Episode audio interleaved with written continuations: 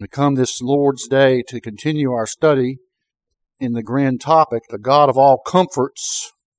God comforts us by the oath he made to Christ, appointing him our high priest forever after the order of Melchizedek. Christ had said to God in olden times, I delight to do thy will. Christ himself expressed his desire to do God's will during his earthly ministry. Indeed, Jesus told his disciples that to do God's will was like food and drink to him. Christ fed upon it and drew strength from obeying his Father. In John 6, Christ explicitly stated the will of the Father which he would surely accomplish. It was to save every single person given to him by his Father and lose not a one of us.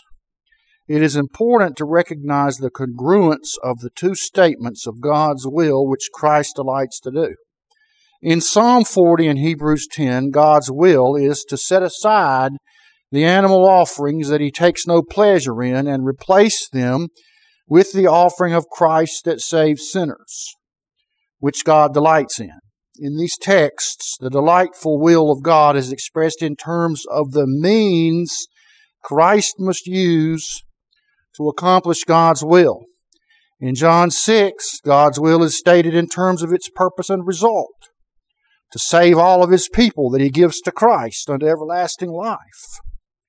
Thus, the two statements are identical in ultimate effect.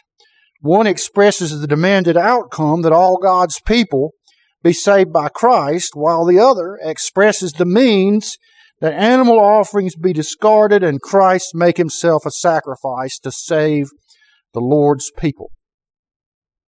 If Christ was to fulfill the will as stated in John 6 to save everyone given to him by God, then he must delight to do the will expressed in Hebrews 10 that he sacrifice himself as God's lamb and shut down the Old Testament animal sacrifices that could never save anybody. No doubt the disciples hadn't a clue about the will of God expressed in Hebrews 10, but they desired the will expressed in John 6. They thought Jesus could save them to everlasting life without making himself an offering for their sin, which is the will of God expressed in Hebrews 10. That expression repulsed the disciples. They wanted to keep the Old Testament rituals, temple service, ethnic traditions, and be saved from wrath to come all at the same time. They didn't stop to ask, then why would they need Jesus? Where does he even fit in under their scenario? Today we have false teachers who try to decouple Christ saving his people from the necessity of the death Christ must die to achieve that end.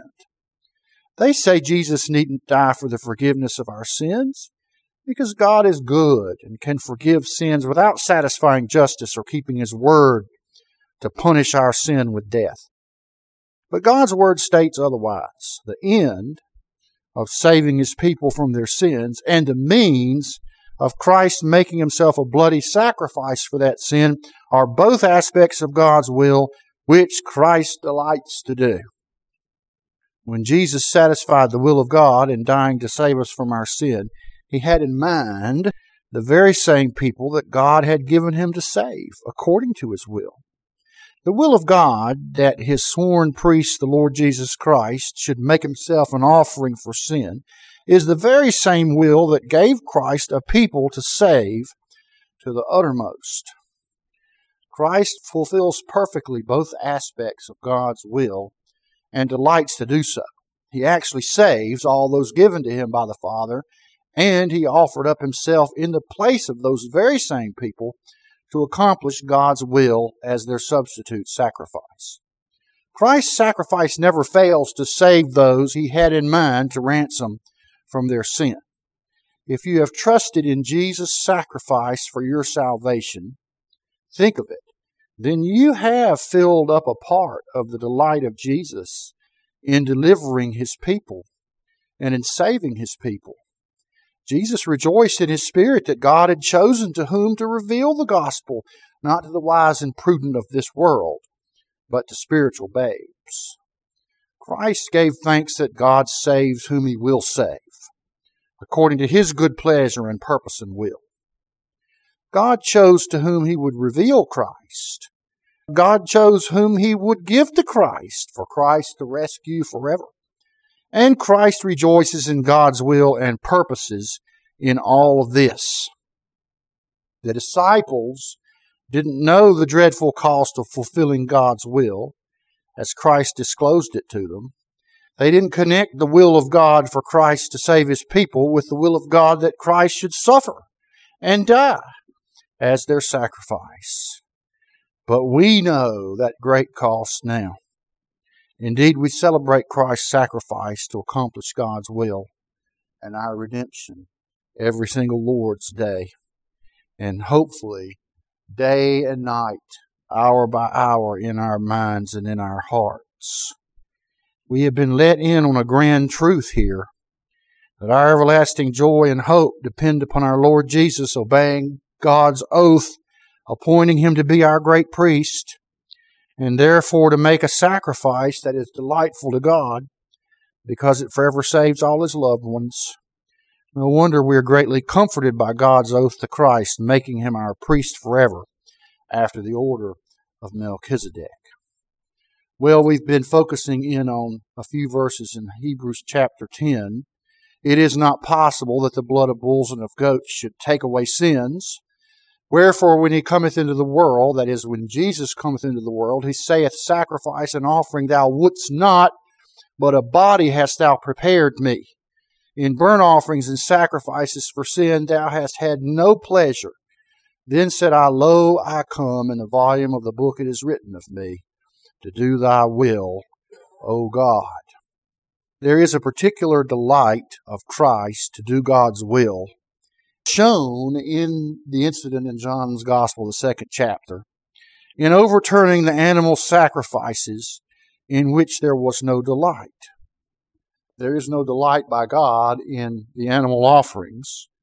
And Christ exhibits that when he went into the temple and cleansed it and let loose all the animals and overturned the money changers' tables. And this was very early in Christ's ministry. Of course, there's a second cleansing toward the end of Christ's ministry. And we read of this incident in John chapter 2, beginning at verse 12 this morning. After this, he went down to Capernaum, he and his mother and his brethren and his disciples, and they continued there not many days. And the Jews' Passover was at hand, and Jesus went up to Jerusalem and found in the temple those that sold oxen and sheep and doves and the changers of money sitting and when he had made a scourge of small cords, he drove them all out of the temple, and the sheep, and the oxen, and poured out the changers' money, and overthrew the tables, and said unto them that sold doves, Take these things hence. Make not my father's house an house of merchandise. And his disciples remembered that it was written, The zeal of thine house hath eaten me up. Now, this story brings to mind a funny incident in the lives of the young people in our home that we used to be shepherded off to attend vacation Bible school at other people's churches, mostly at North Greenwood Baptist. One of the things that was funny about it was they had these series of crafts that they would have the, the little children carry out. For example, they had a wallet that you could sew with some fake leather thread, put together a wallet. This you're supposed to take it home to your dad. One of the most pathetic and tragic examples was that we were told to bring one of those little small school pictures to Vacation Bible School. And the craft that day was that we were to take that picture and cut it out to the right size and glue it to the bottom of a glass cigarette ashtray and affix to the back of it a little square felt so it wouldn't mark the furniture. And of course, none of us really realized at the time, but the, the symbolism of their parents stubbing out hot cigarettes on the image of the face of their own children was just tragic if you think about it tragico-comical, I guess you could say. But some smarty pants later on said that the kind of craft they thought that we should have at Vacation Bible School was that the children should all be taught to braid whips like Jesus did to cleanse the temple. We laughed about how scandalized all the adults would be that people should take that famous episode from the Gospels and uh, apply it to the lives of young people.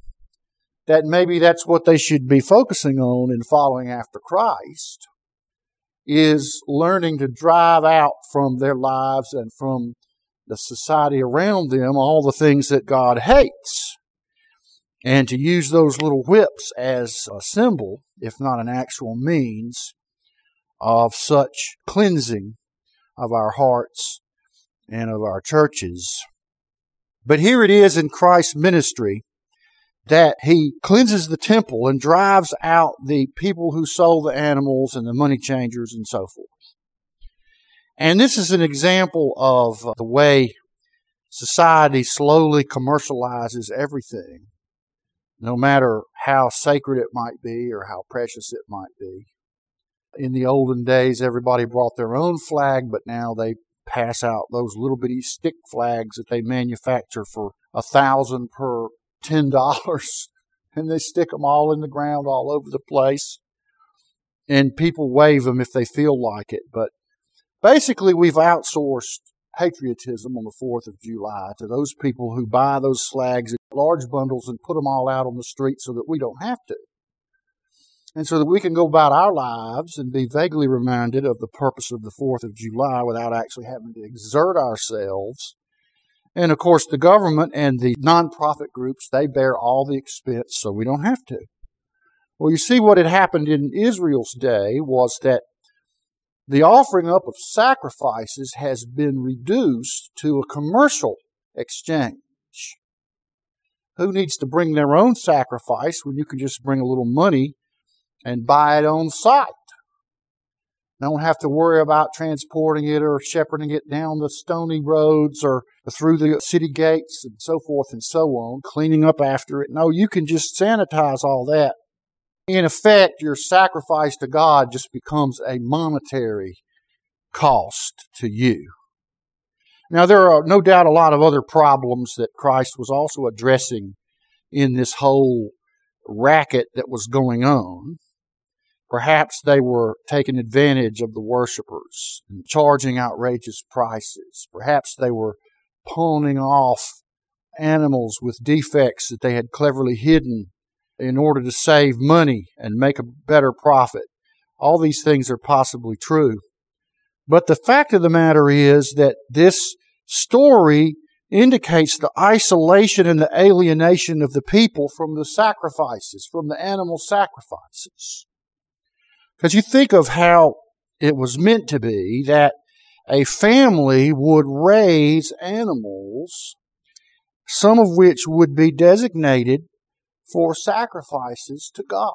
And yet, the family, especially the younger members, would become attached to these animals, just like they do become attached to their animals in 4 H, only to be sold and led to the slaughter and the, the bitter, hard truth of animal husbandry is thereby ingrained in their hearts and in their minds.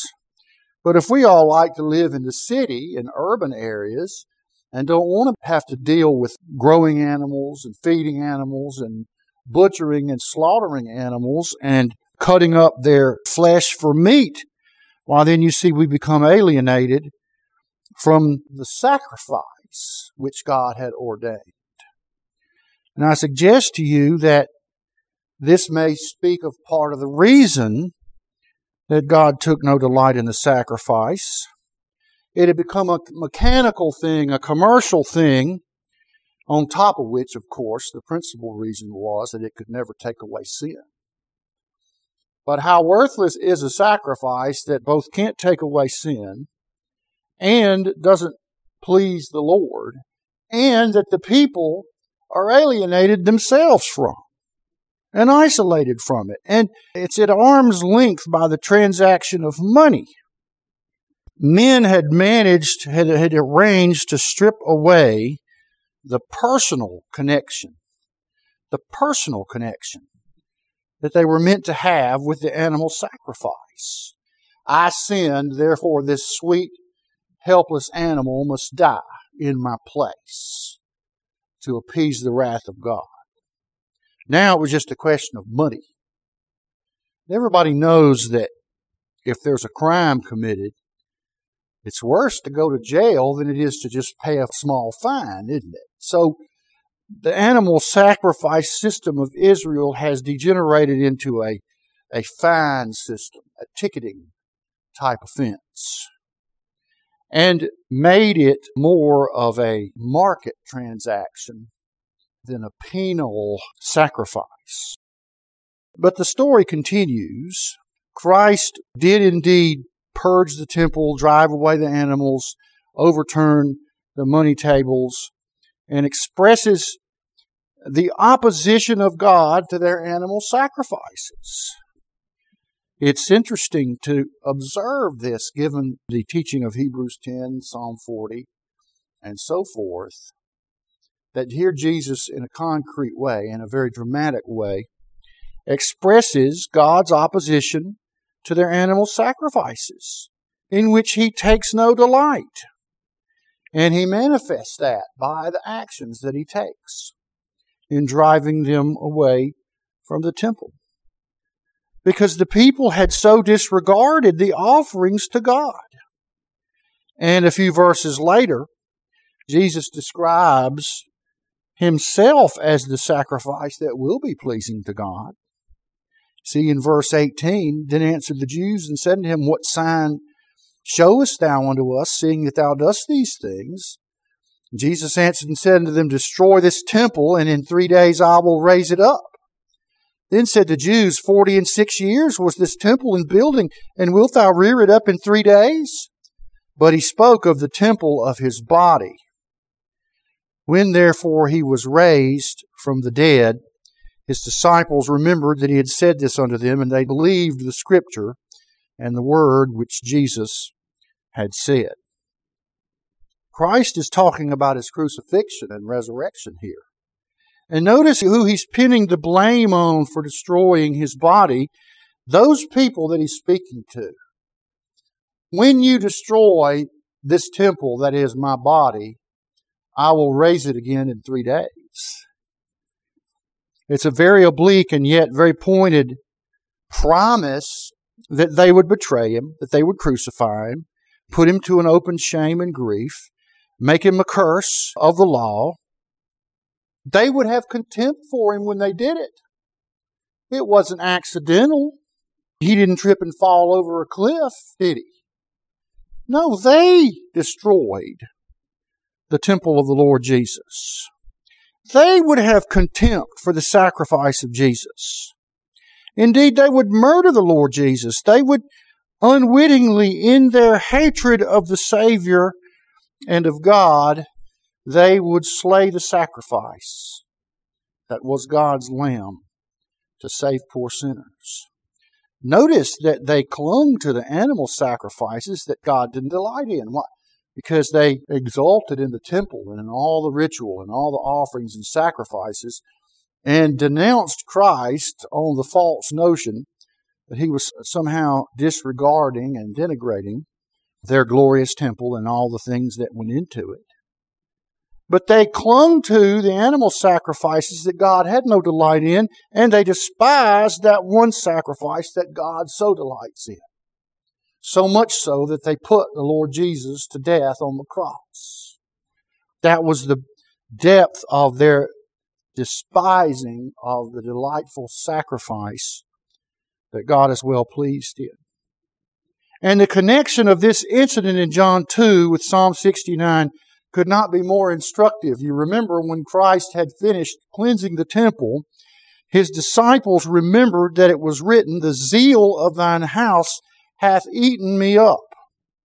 They saw that as a zealous act of Christ that alienated the people from the Lord Jesus. Because Psalm 69 describes the zeal of Messiah that the people hate him for.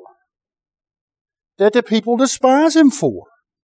And you think of how it couldn't be more instructive, this connection to Psalm 69, for it foretold Christ as our substitute and wicked men's repudiation of him as well. How Psalm 69 reads as far as the treatment of Christ by the people as our sacrifice is mirrored in Christ's description of how the people would despise him and put him to death as our sacrifice. He's living out the psalm which his spirit conveyed to the psalmist David all those centuries before. But let's review Psalm 69 and see some of these truths. Save me, O God, for the waters are come in unto my soul. I sink in deep mire where there is no standing. I am come through deep waters where the floods overflow me. And I once pointed out to you all that this is a picture of baptism by immersion, representing the fear, the dread, and the terror and the danger of death. Death by flooding, death by suffocation through drowning is a cultural truism throughout all of human society, isn't it? The fear of drowning, the fear of water. Some places in the world, people are so afraid of the water that they, they dare not even walk out ankle deep into the ocean. And that makes it really tough on them if that's where their culture carries out baptisms. And it really instills in the symbol of baptism, the ordinance of baptism, more of the picture of what this is about. Baptism is a sign of being in union with Christ in his death, and it is also a defiant answer to the world that we do not fear death because we have risen again in Christ, and one day we shall rise again physically in Christ. And therefore, we are pleased to be identified with Christ's death and with his resurrection, and willing to declare that those things hold no fear or grip over us anymore the fear of death. Even in some people's personal experience of baptism, there is a fear because of the ingrained fear of drowning. Well, this text starts out with the Messiah talking about death as symbolized by sinking in the mud or the floods overflowing him and him drowning. I'm weary of my crying, my throat is dried, mine eyes fail, while I wait for my God. They that hate me without a cause are more than the hairs of mine head. They that would destroy me, being mine enemies wrongfully, are mighty. Then I restored that which I took not away. O God, thou knowest my foolishness, and my sins are not hid from thee. Let not them that wait on thee, O Lord God of hosts, be ashamed for my sake. Let not those that seek thee be confounded for my sake, O God of Israel. So here is the, the irony of the sacrifice of Christ that he takes on himself our sins and is treated as if he is guilty in our place. And yet he is concerned that his people not be confounded when Christ is put to death, that they not be ashamed. And he knows in the end they won't be ashamed, but for a while at least they're ashamed. Peter was ashamed, you remember. He denied the Lord Jesus. They all forsook him and fled. Jesus told them that night that God's sword of judgment would strike the shepherd and the sheep would be scattered. And so here in Psalm 69 is a prayer of Christ for his people when he is put to death and treated as guilty in their place. Because for thy sake I have borne reproach, shame hath covered my face. I am become a stranger unto my brethren and an alien unto my mother's children. For the zeal of thine house hath eaten me up, and the reproaches of them that reproached thee are fallen upon me. You see that Christ is both reproached because he is traduced as a sinner by the wicked men around him, And he is also reproached because he has embraced and taken on himself the hatreds of wicked people towards his Father, towards his God.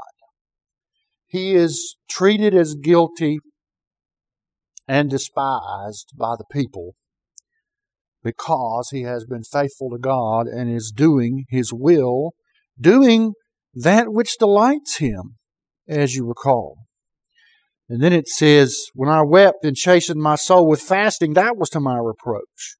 And I made sackcloth also my garment, and I became a proverb to them. They that sit in the gate speak against me, and I was the song of drunkards. But as for me, my prayers unto thee, O Lord, in an acceptable time, O God, in the multitude of thy mercy, hear me. In the truth of thy salvation, deliver me out of the mire, and let me not sink.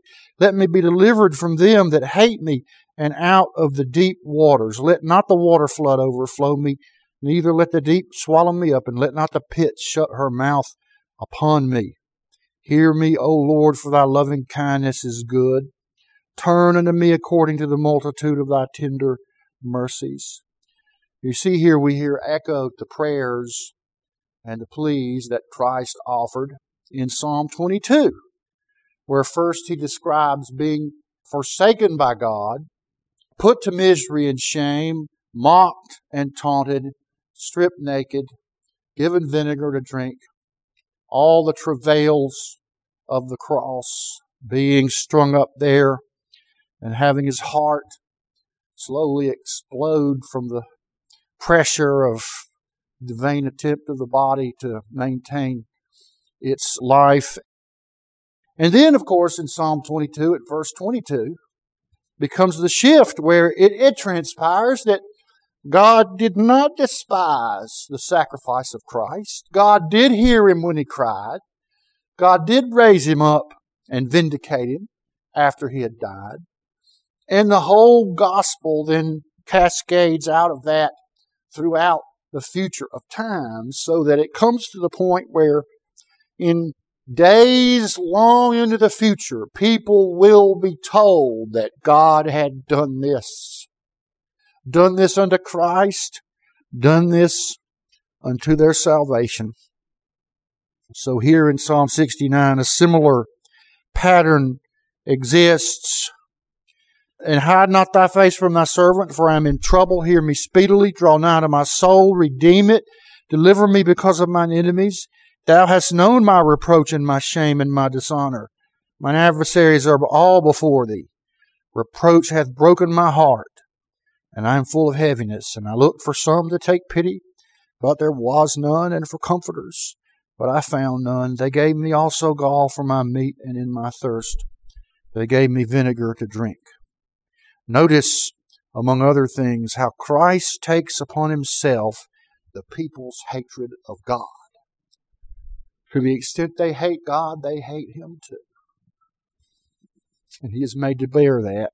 He who loves God, he who is perfectly obedient to God, he who is very God of God, incarnate in humanity.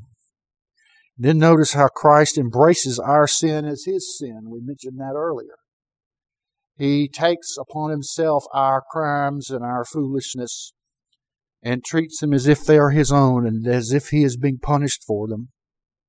Notice how Christ longs for God to rescue his soul, and yet he knew that this rescue would only come after he had been put in the ground, buried dead for three days, for three nights. And then notice how Christ cries out to God to recognize to recognize and not disregard his suffering as the sacrifice. All of these fulfilled just as they were in Psalm 22. God had great regard for the suffering of his dear Son. That is the teaching of all the Scriptures. And yet, in his humanity, he was permitted to express himself at the time and place in which it was reasonable for any person to believe that he had been despised and forsaken. God didn't care a bit for the suffering he was going through, but the scriptures teach us God cared a great deal. God accepted the sacrifice. God had planned the sacrifice from eternity past.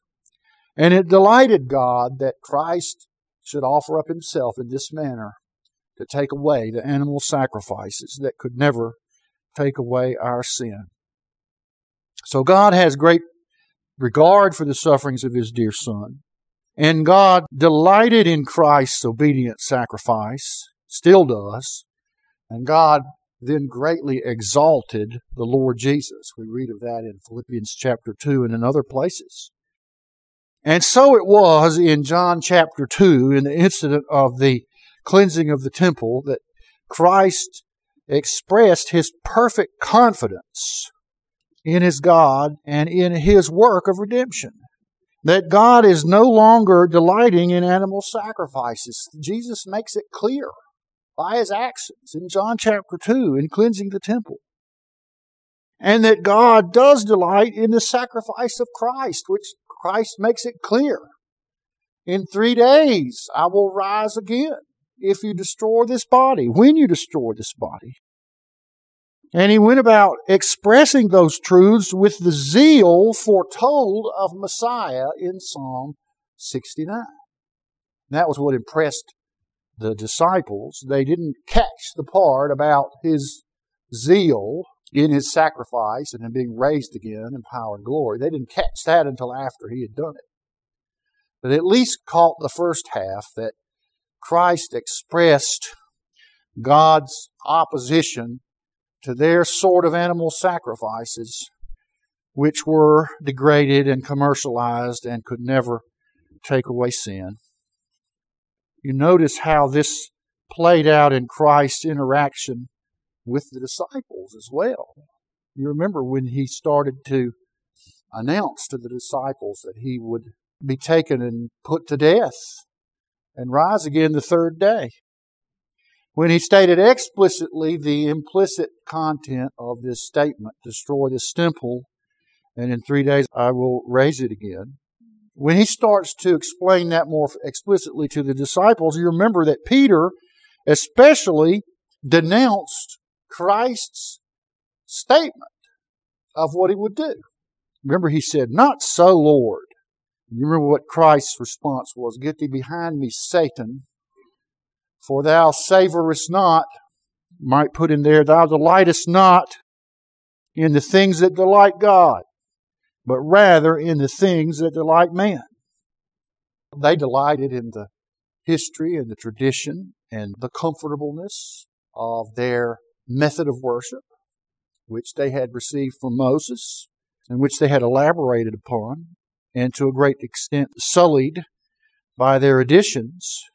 They delighted in all of those things, but they did not delight in the delight of Christ to do God's will. They did not delight in the will of God with regard to the offering of sacrifices to save sinners.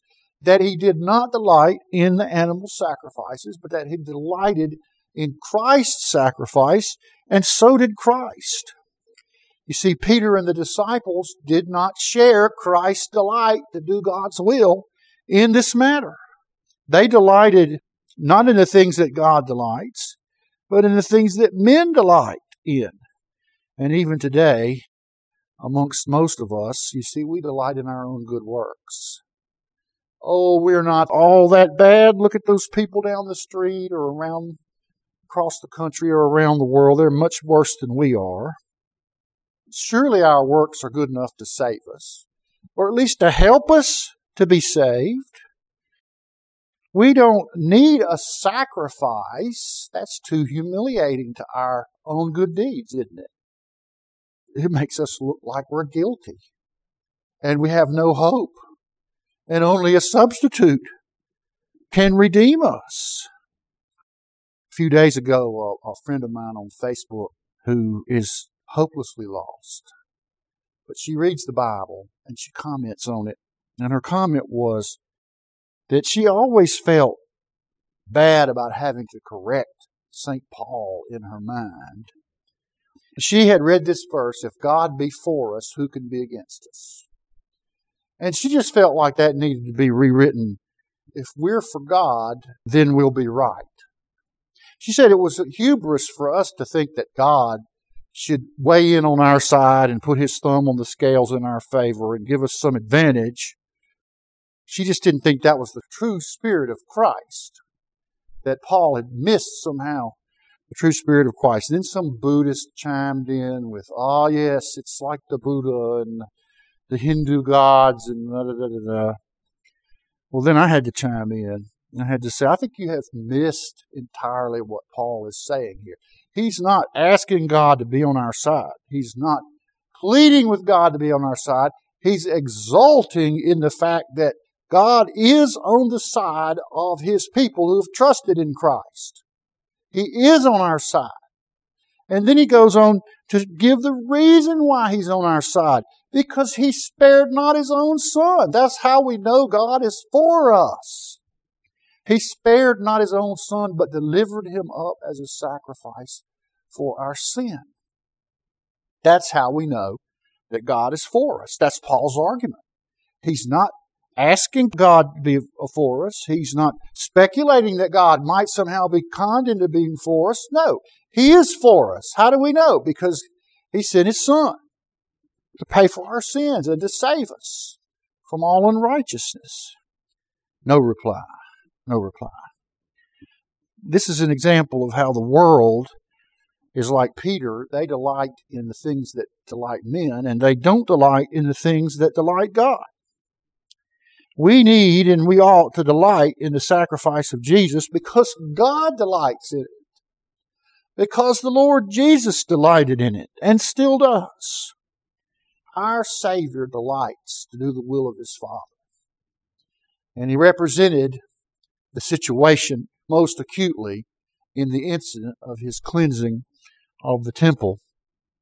And I love that hymn that we sing that expresses the delight of God in his dear Son.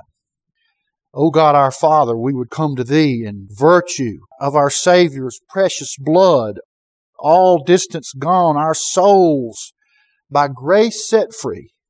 We worship Thee, our Father and our God.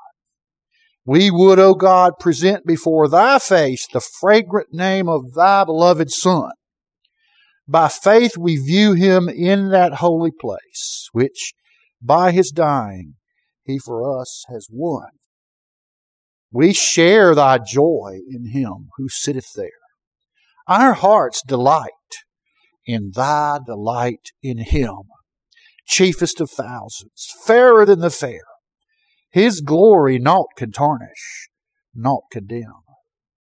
We bow in worship now before thy throne, by faith the object of thy love would see who in the midst his brethren's song doth lead, to him our Savior shall the glory be.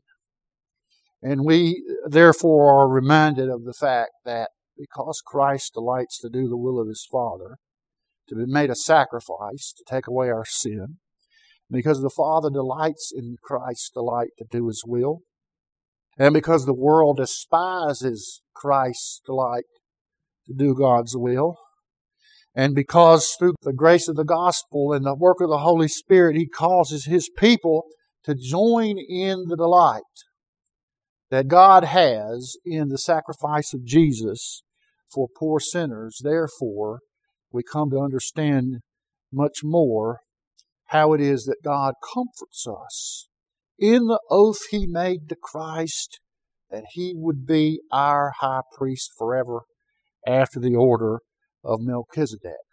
All the work of Christ of redemption is a carrying forth of his obedience to that oath of the Father, assigning him the duty to be our great high priest and to arrange an acceptable sacrifice, one pleasing to God that takes away our sin.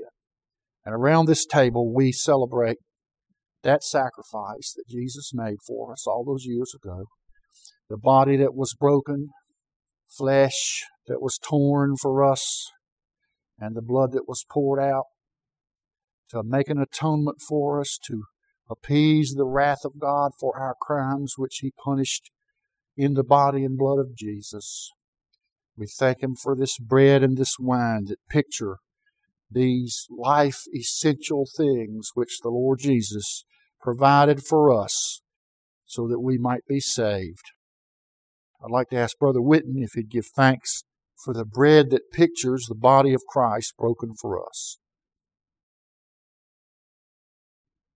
And the Lord Jesus, the night he was betrayed, he took the bread and he blessed it and he broke it and he said, Take and eat. This is my body, which is broken for you. Do this in remembrance of me. Let's give thanks for the cup that pictures the blood of the Lord Jesus shed to make atonement for our sin. O oh God, our Father, we come to you amazed at the obedience and delight of your Son, who was full of delight even in the face of his horrible death that he had to accomplish in our place to deliver us from sin. We thank you that he was strengthened and encouraged by the Spirit and that he was certain to complete the work, the assignment that you had placed upon him to save his people from their sins. We thank you that he accomplished this for us on Calvary's tree. Thank you for that blood that was shed by him for the remission of sin, the blood of the new covenant, carrying out the promise that you would not remember our sins against us any more, we who trusted in you, in your Son, unto salvation. And we thank you that his blood has purged away our sins and made us pure and spotless before you, not because of anything we do or any work that we perform, but rather because of what Christ did and the imputation of His blood and His righteousness upon our poor, broken hearts and lives. And Lord, we thank you that He left us this cup to picture that blood and help us to realize that His real blood shed is the blood that executes that new covenant promise and by which we are treated as perfect and spotless before you. We thank you that you have allowed us to come together and to remember what Jesus did and to exult in his delight to do your will for us. We pray all these things in Jesus' name. Amen. The scriptures tell us after they had supped that he took the cup and he blessed it and he said, Drink ye all of it. This cup is the new covenant in my blood for the remission of sin. Do it as often as ye do it in remembrance of me. And the scriptures tell us that as often as we eat this bread and drink this cup, we do preach the Lord's death until he comes. Let's stand and sing number 171 in the Black Book. O my Savior crucified, near thy cross would I abide, gazing with adoring eye on thy dying agony.